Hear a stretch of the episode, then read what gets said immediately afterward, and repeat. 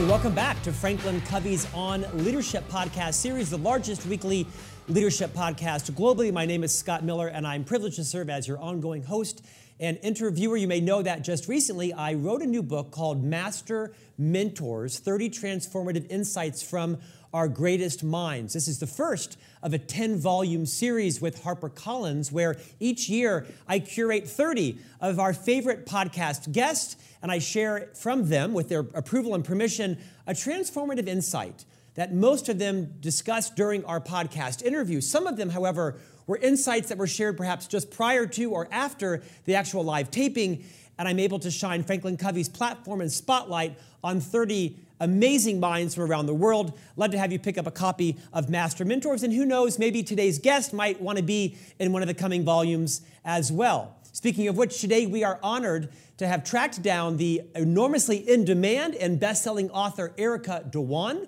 of right now the runaway bestseller Digital Body Language. How to build trust and connection no matter the distance. Joining us with her two children under the age of three, probably running around somewhere in her New York City apartment from New York City, is Erica Dhawan. Erica, welcome to On Leadership. Thank you so much for having me, Scott. So, where are the kiddos hidden this morning? Oh, well, luckily they are at school, which is a big relief. September uh, was a great month as we got kids back to school and life to a bit normal. And and now I'm now working in an office instead of at home, which we all know uh, for working parents is a breath of fresh air. It's very true, Erica. In addition to you and I sharing a lot of similarities and much of the same network, my wife and I also had three children under the age of five, all boys. I mean, technically she had them, right? But I was part of the process. And I don't recommend having three boys um, in five years. But September was like a, a, a gift to us, right? Because after a long summer at home, our boys go back to school, and three days into school, one of them tests positive. So all three are sent home in quarantine oh, wow. for five or for, for 10 days because they go to the same private school. That was a long 10 days after a three month period. So I'm delighted that your children are safe, healthy, they're in school, and you're back in an office. Uh, Erica, so delighted to join that you joined us today. I, I mean, that's kind of funny. You've been tough to nail down because literally you and your content and your speaking demand have been just explosive the last couple of years, but more so even since you launched the book several months ago. What I'd like to do today is we're going to learn a lot from you about digital body language. I'm going to challenge you on a couple of ideas respectfully. You can hold your own. But before I do that, I'd love it if you take a few minutes and spend some time kind of reintroducing yourself to the millions of listeners and viewers that may not recognize who you are yet. Perhaps they read your first book, Get Big Things Done. But talk about your journey and what led you now to what is this pretty significant spotlight on you for your current book. Yeah. Well, I grew up as a shy and introverted girl. My parents were Indian immigrants, and we grew up in Pittsburgh, Pennsylvania, which meant at home we spoke Hindi. So when I got to school, I had accented English, and I really struggled to find my voice. I remember in every report card from kindergarten through 12th grade, I often got great, uh, really good grades, but every teacher said, I wish Erica spoke up more in class one of the ways I was really able to find my voice was by deciphering other people's body language. I would watch the popular girls with their heads high, the cool kids slouching during school assemblies. And it really taught me it's not what we say, it's how we say it. That really led to my fascination and expertise around communication, collaboration, and body language Fast forward 30 years, I ended up uh, getting graduate degrees at MIT and Harvard, staying on as a researcher at Harvard Center for Public Leadership. And uh, about a decade ago, while many people were talking about the future of work, work, often driven by millennials and technology, what I realized was that there was a new connected mindset and it was a connected mindset that went far far beyond our, our digital behaviors. I called this skill connectional intelligence. What we think of as emotional intelligence in the 90s i really felt needed an upgrade for a world where we're not just reliant on traditional body language and face-to-face offices anymore and my first book connect get big things done the power of connectional intelligence was all about giving us a new leadership playbook to be able to lead and collaborate no matter the distance. But as I worked with team leaders, executives through my consulting company over the last series of years, helping them build the skills of connectional intelligence, I kept hearing the same questions questions like, why is there so much misunderstanding at work? And how do we better connect with different ages and working styles?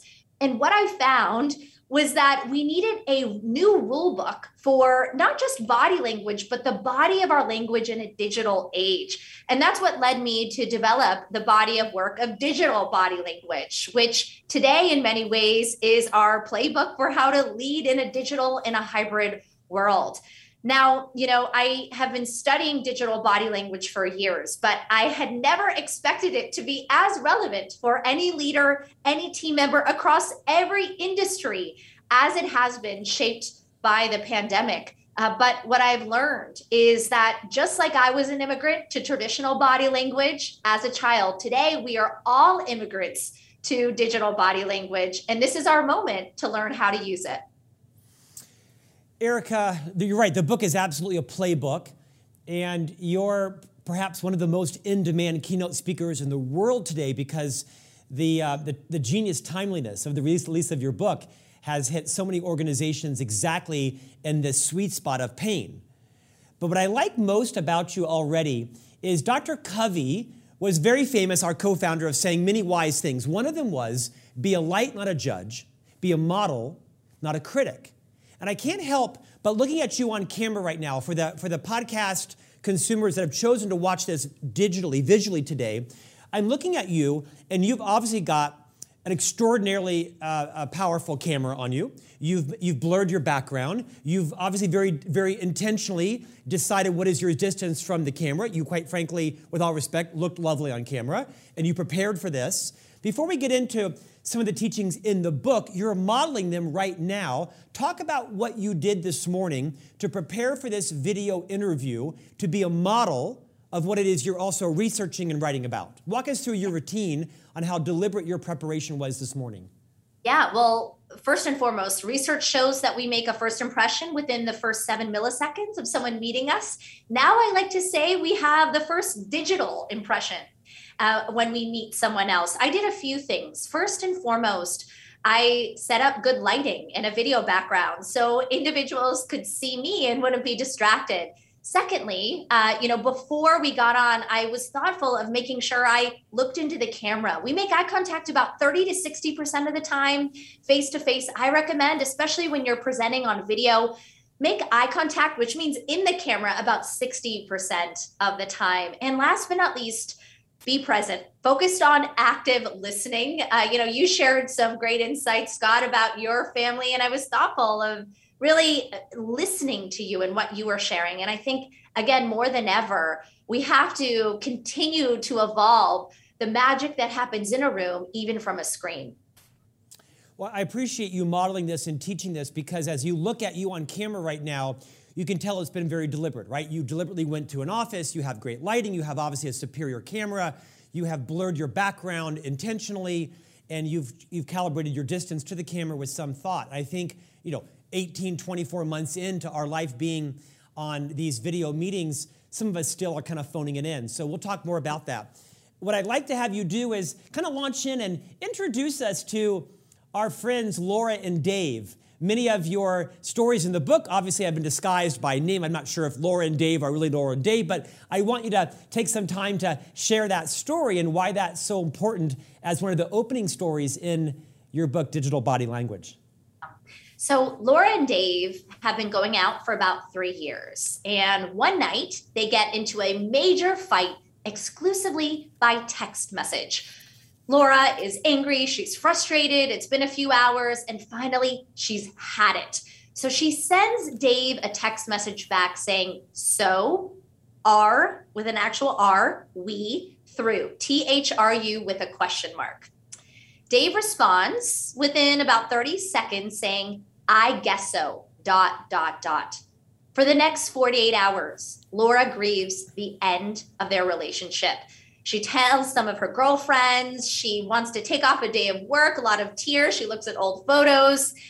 And then the next Monday comes around, and at about 6 p.m. at night, there's a knock at her door, and it's Dave. And she opens the door and looks at Dave and says, I thought you said we were through. And Dave says, I thought you meant we were through arguing, and not as in you and me in our relationship. They had pre planned a dinner that night.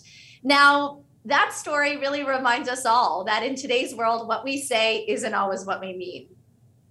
no, that's called dating a guy and dating a girl, right? But but I love this story because obviously it was pithy, but I mean it was so relatable, right? In all of areas of our life, personally and professionally. The book is chocked full of pithy but funny stories like that that all of us can relate to.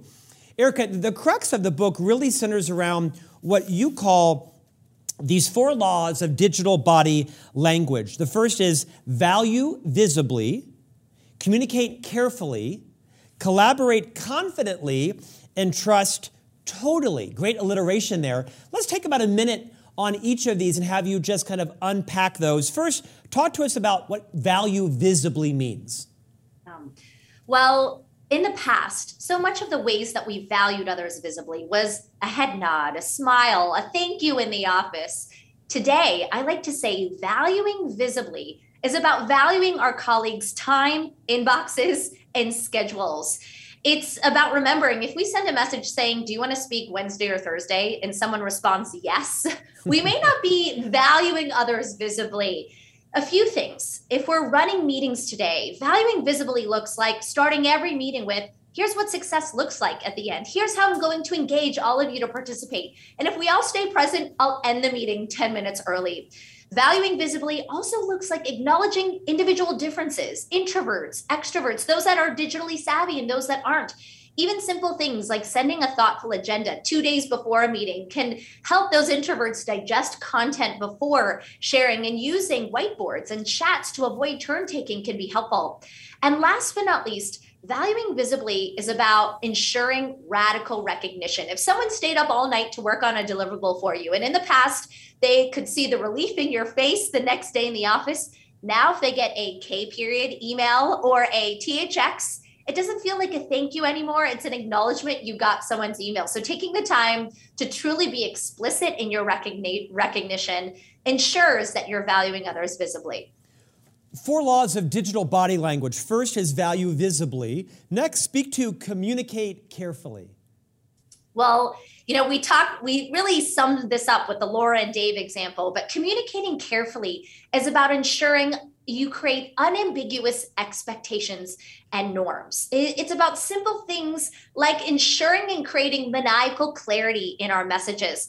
I like to say that in today's world, reading messages carefully is the new listening, and writing clearly is the new empathy. We don't write we don't walk the talk we don't talk the talk we write the talk more than ever. So simple things like in an email making sure you're thoughtful. If you're on the to line you need to respond. If you're on the cc line no need to respond the subject line should answer, What do you need from the other person? And the body of our emails, we have to remember, should read like websites. People read them visually. Did we use bold, underline headings? Did we give others exactly what they need? Or did we rush a message off without uh, creating clarity and instead causing brevity? Okay, well, you just shamed me on that one, so I've got some work to do there. Third law of digital body language is collaborate confidently. Yeah. Collaborate confidently is really about designing and creating a culture of thoughtfulness instead of rushed groupthink behavior. In many ways, we've seen that in a digital and hybrid workplace, it's easy to reward the fastest person to respond to an email, the quickest person who jumps in on a video call, instead of really designing a team culture that prioritizes thoughtfulness over hastiness. Now, that could mean uh, that we are much more thoughtful about how different departments work together digitally and really having norms around how they interact with one another. Simple things. Instead of having a 30 person video call across teams where only about six people actually speak and participate, and the rest of the individuals are multitasking, we have project team members that attend all the meetings. We have a quick email recap of action items shared with project advisors, the other 24 people, so that they can loop in or join but we're much more thoughtful about informing the right people in the right ways, uh, avoiding a lot of uh, endless priorities or rushed behavior, and really, most importantly, designing clear collaboration norms around what channels we use and when to, again, not create a culture of more connection or overload. I like to say more intelligent connection. I'll share a quick story that I think really sums up the importance of collaborating confidently. I know a CEO who used to run town halls. He would come into an office and use his gregarious body language and read a script. Now, what he does is he always sends a video update with the business update one week before his town hall. And his town hall is a video format and ask me anything format where employees at all levels are sharing questions in the chat. He's celebrating everything from work anniversaries to cross silo efforts, and then bringing his employees up in a TV show host like mentality to ask questions and have discussion.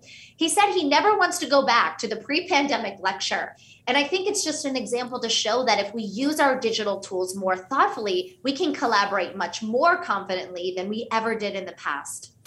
Oh, you can be assured that our CEO is going to get a copy of this podcast because I think he will benefit from that point as well. Uh, I digress. The fourth uh, body language law then would be to trust totally trust totally in many ways is the summation. When you value visibly communicate carefully and collaborate confidently you create a culture of total trust. But we have to remember that with the loss of tone and body language in our digital hybrid workplaces we have to design ways to engage and build that trust.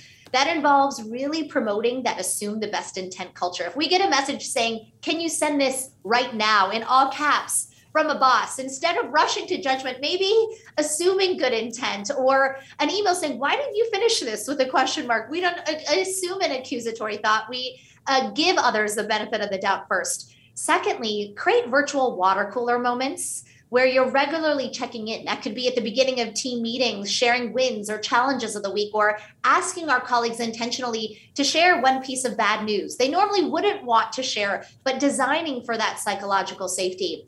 Now, I want to uh, close with a, a, story that I think really will remind us all of the importance of trusting totally. I know a leader who runs a global team. She's based in New York and she has team members in London, Buenos Aires, and Sydney, Australia. She found her colleague in Buenos Aires was not engaging often on video calls. At first, she thought he was multitasking. Then she thought maybe he's not as interested. Finally, she said, I should stop assuming, trust totally, and check in.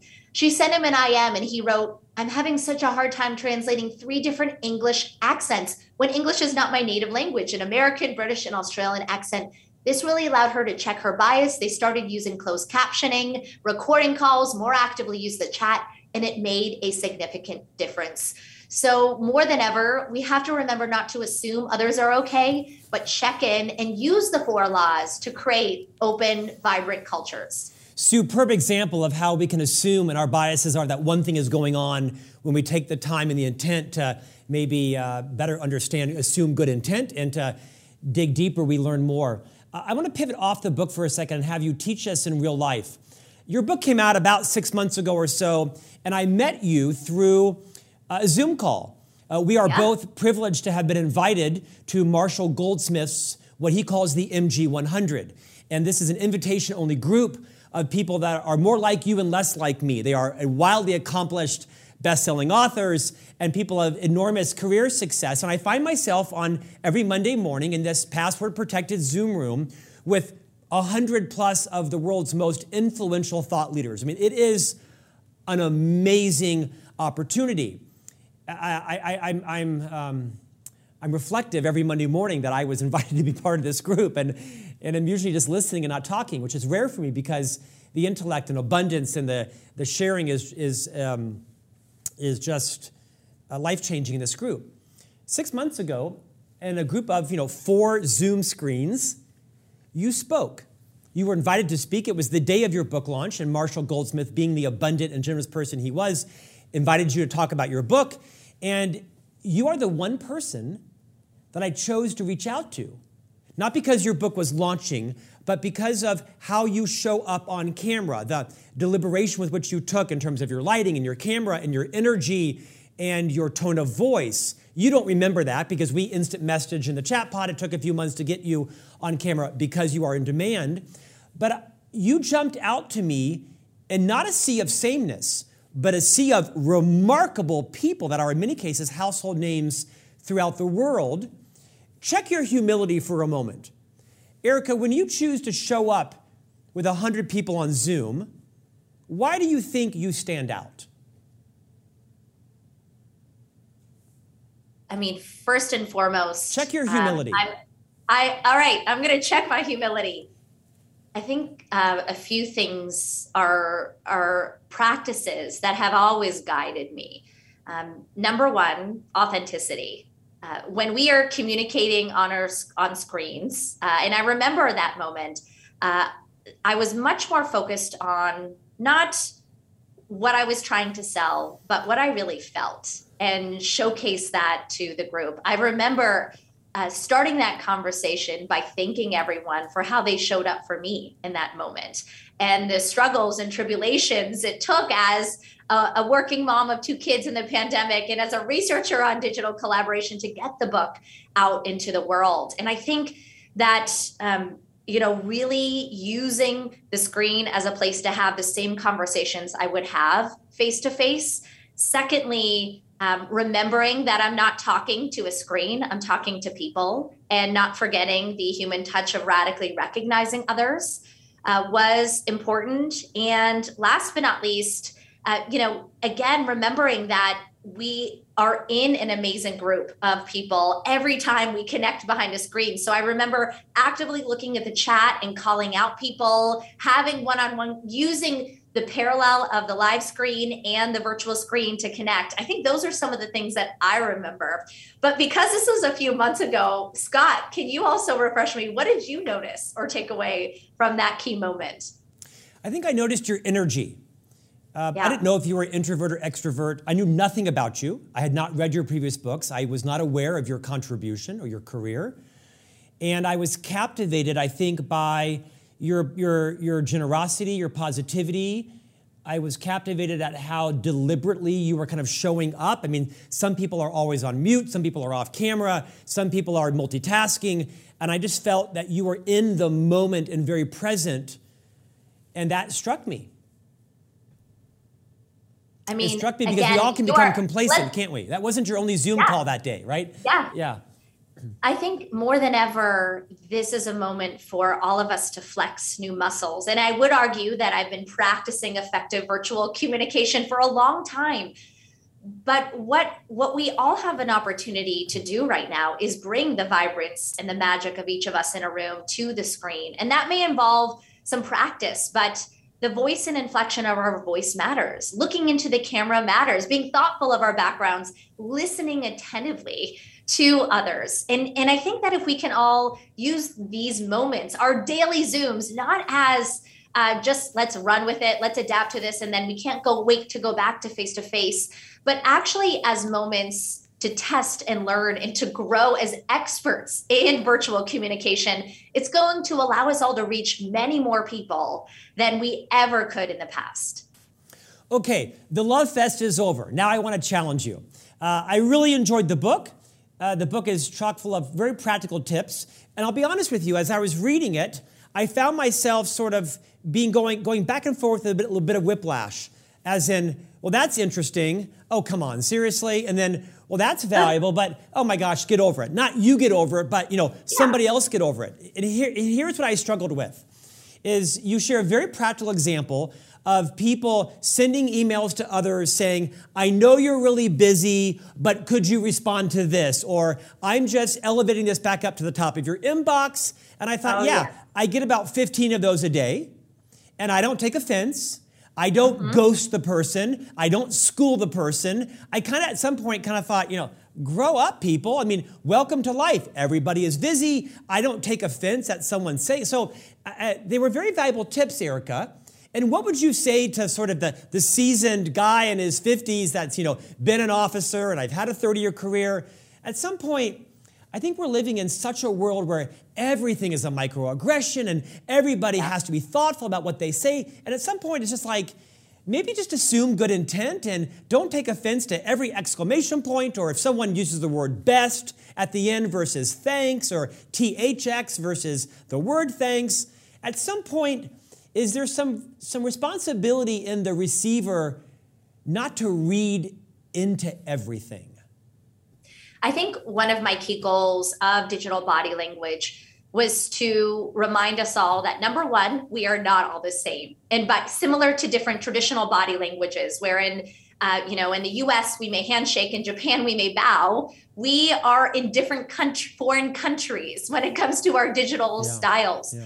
I think the two takeaways that I hope everyone gets is number one, don't get emotionally hijacked if you may react differently to a message. So, as you you mentioned so eloquently, Scott, for some, research shows uh, when you send an all caps message saying okay, for some that feels like shouting, for others it can feel like uh, excitement, and for others it can feel like urgency. And on one end, we have to be maybe a bit thoughtful about it. And on the other end, we have to assume good intent. Secondly, I think that the the other factor that I think is important is to remember that even as a seasoned executive, to remember that your power level does impact how your digital messages yeah. are received. Yeah. I, again, I, I, shared lots of examples of the all caps message where for you could just be someone's rushing or on a plane and typing fast. But if you send that to a very junior report that doesn't know you well, that maybe joins your organization virtually, it can feel much more alarming. So taking taking a second to first assume good intent as always the table stakes norm, but then secondly remembering to be thoughtful in how we type and maybe ask ourselves when we're sending our message are we thoughtful of the power and trust dynamics to make sure that is it is received in the right way on the other side is what i hope those that are like okay this is crazy. We have so many different language norms. I hope that they'll simply remember uh, and take 10 seconds to think about before they send their next email. Nicely said. I, I didn't take exception with actually anything in the book.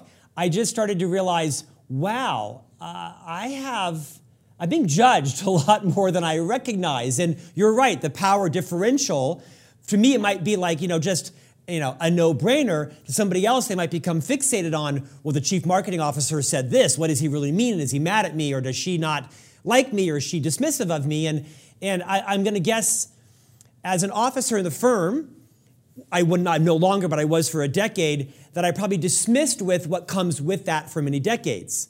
And I was, yes. I was reading your book, I, I thought back to my first week at Franklin Covey 25 mm. years ago. Like I went from the front line to the C suite. I'm one week into the job, Erica. My phone rings on my desk, and up on the screen, back in the days where we had offices, desks, phones, and screens, it said Stephen M.R. Covey. This was Dr. Covey's son, who was the president and CEO. And I did this. I stepped back. Yeah. And I did not answer the phone. I like I did not take the chairman's call. Stephen M. R. Covey has gone on to be a famous worldwide author because I was so intimidated to your point, the power differential. Right. He was calling me to welcome me to the firm and congratulate me on being appointed to a new committee. And I was so overcome that he was calling me. I didn't know what to say. Yeah. And so I, in many ways, you know, your book is such a great primer on understanding power differential and understanding what might be an innocuous exclamation point or dot, dot, dot or question might be a, have a perhaps a bit of a humiliating or very intimidating impact on someone who doesn't have the same political clout or the knowledge of the organization like you do. Absolutely. So if you are in a power level, I think one is take a moment to think before you type. Uh, even think before you emoji. We can talk about that and and be thoughtful of being clear, not brief. I'll never forget a leader I know. She was on a video call. She said something of the likes of let's iterate on this deck a bit more. What she really meant to say was let's add two more bullet points but her team took it out as a big work directive because they couldn't read her cues. They spent 40 hours on 10 new slides. Imagine how demotivated they felt when it turned into two bullet points. And on the other end, if you are that team member that's maybe getting, getting this ambiguous message, don't be shy. Ask for clarity. And if you're seeing a consistent challenge, pick up the phone. Picking up the phone is worth a thousand emails and can often reduce a lot of that confusion. Erica, as we end our time here, give me some rapid bullet points. what are the things that now, as we're living in a very confusing world, right? We're working at home, we're working back in the office, we're working in a hybrid, some days on, some days off. Jobs are now everywhere, the great resignation. We're using Skype and Zoom and Teams and you name it, whatever. I, I, I can't now have a telephone call. I literally now am addicted to Zoom. I have Zoom by choice yeah. because to me, it's less taxing actually because I want to see yeah. your inflection. I want to see yeah. your body language. So for me, I don't take phone calls anymore. It has to be on Zoom. Give us five or six things not to do, whatever, whatever the platform is, Teams or Skype or whatever, four or five things to stop doing, and maybe 4 or uh-huh. five things to start doing. And it could be on email or text, things that you find create the biggest cultural, cultural connection, and the things that perhaps destroy cultural connection. Yeah. So let's start with what not to do, and then we'll talk about what to do. I think first and foremost, when it comes to what not to do, is to avoid being in a rush all the time. Our digital shift has caused us to often speed up everything but this has created cultures of rushed behavior and groupthink versus true thoughtfulness. Take the time to allow people to digest ideas on a video call. In the office, it was completely okay to stroke your chin or furrow your eyebrows when you were thinking about something. Now, if we don't hear from someone on a video call, we think they're on mute and uh, we end up rushing people and don't get the best out of a group discussion. Secondly, don't forget to show gratitude. Uh, it could be at the beginning of a meeting, in that quick email take the time to give credit where it's due. I've seen even simple things where a leader will CC all the team members that were in that group uh, project that may not have been on that traditional back and forth with the client to acknowledge them and celebrate, or spending three minutes at the beginning of a meeting to give shout outs or celebrate team success, successes. And last but not least, uh, don't multitask. Again, with the rush of information, try to stay present. And we talked a little bit about that today, but that could mean simple things like having 20 minute meetings and 50 minute meetings instead of 30 and 60 minute meetings, giving everyone that mental health break of the end, but starting on the time, really sharing what success looks like to get everyone on the same page. So those are just some examples of what we should avoid doing to really make sure we're much more clear, thoughtful, and driving inclusion. Let me share three best practices of what we should keep doing or we should continue doing more than ever.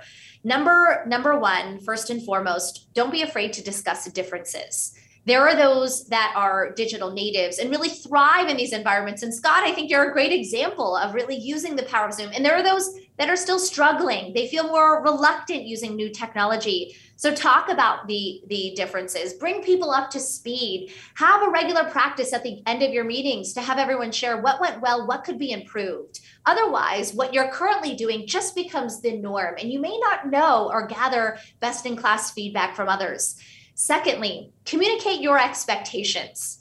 Let others know how they should best communicate with you. If it's complex, maybe say we're going to do calls, but they're 20 minutes, not 30 minutes. Agendas are sent before, and there's always an email summary recap. If it's low complex, just IM me, don't set up a meeting.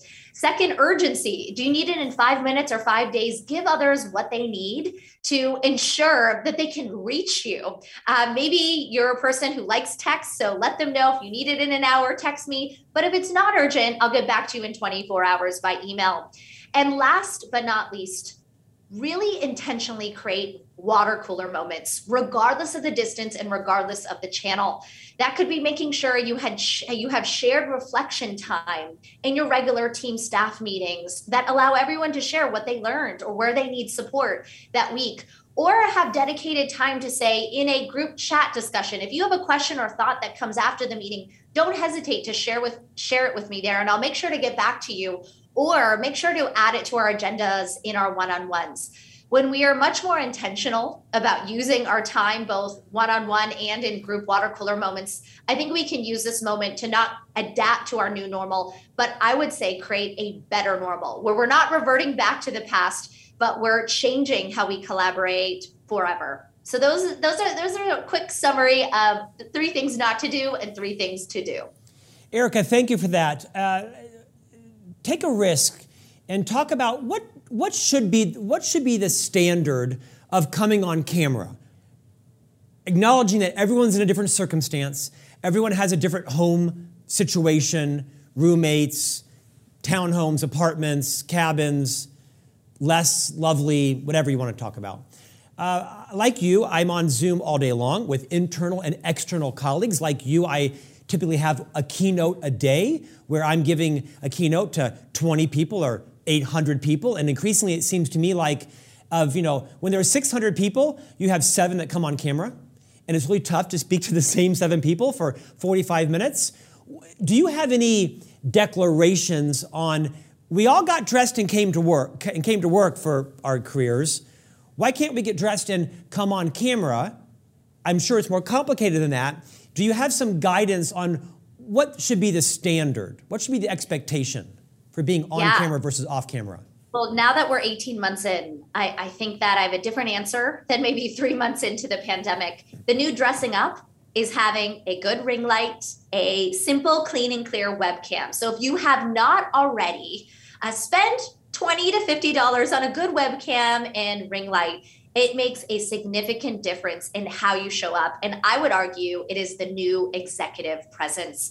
Secondly, when you are engaging with others, remember to use the power of the chat tool to ask them to share, to avoid turn taking. Uh, we are part of a collective room, and I think we can use the new modalities that we have to show up well and allow others to, to share and engage with us. And last but not least, I think when we show up on camera, we have to think more like TV show hosts than office hosts. A TV show host has always had to have a clear agenda. They set up success up front, they call on people, they cut people off if they're going too long, and they summarize what they heard. And if you think like that TV show host, I think we'll all thrive much more in our video meetings today and and make what was magic in a room happen for anyone anywhere in our modern workplace today. Erica Dhawan, you're enormously credible. You're also very likable, and you have a great presence on camera, not by accident, by obviously a lot of practice and deliberation and caring about the people you meet with. Obviously, you're there not just for your own brand, but to add value to those that are engaged with you on camera. The book is Digital Body Language How to Build Trust and Connection No Matter the Distance. Tell us what's next on your horizon. Well, before I share what's next, I just want to thank you, Scott. You have role modeled valuing visibly and communicating carefully. In many ways, you are helping us all build a community that will allow all of us as leaders and team members to grow our skills in modern leadership today. So I want to acknowledge. Oh, you, you say that to all the hosts. You say your, that to everybody. Your new book, um, but. Um, you know what's next for me is I want to create a revolution where in movement where um, just like we all spent years building a muscle with books and courses on traditional body language, this is the moment that we all must master digital body language. So look out for me, not only for new content, training programs, learning uh, that will allow all of us as leaders and team members to build successful uh, cultures of high performing digital body language. And, um, and also, I think what's next for me is to continue to work with wonderful leaders like you and and help us all think about how do we elevate um, new research around digital collaboration and inclusion. So that's that's what I'm up to, and you feel free to check out the book and find me online if you want to learn more. Erica, you have geniusly claimed the moment. Thank you for joining us today. I appreciate you. You are an enormous demand. Your keynote schedule is the envy of every author in the world. Thank you for taking the time to invest in our audience today. Franklin Covey is honored to provide our platform to you. Look forward to seeing you back again in the future. Thanks so much, everybody. We'll see you back here next week for a new amazing guest on Franklin Covey's On Leadership.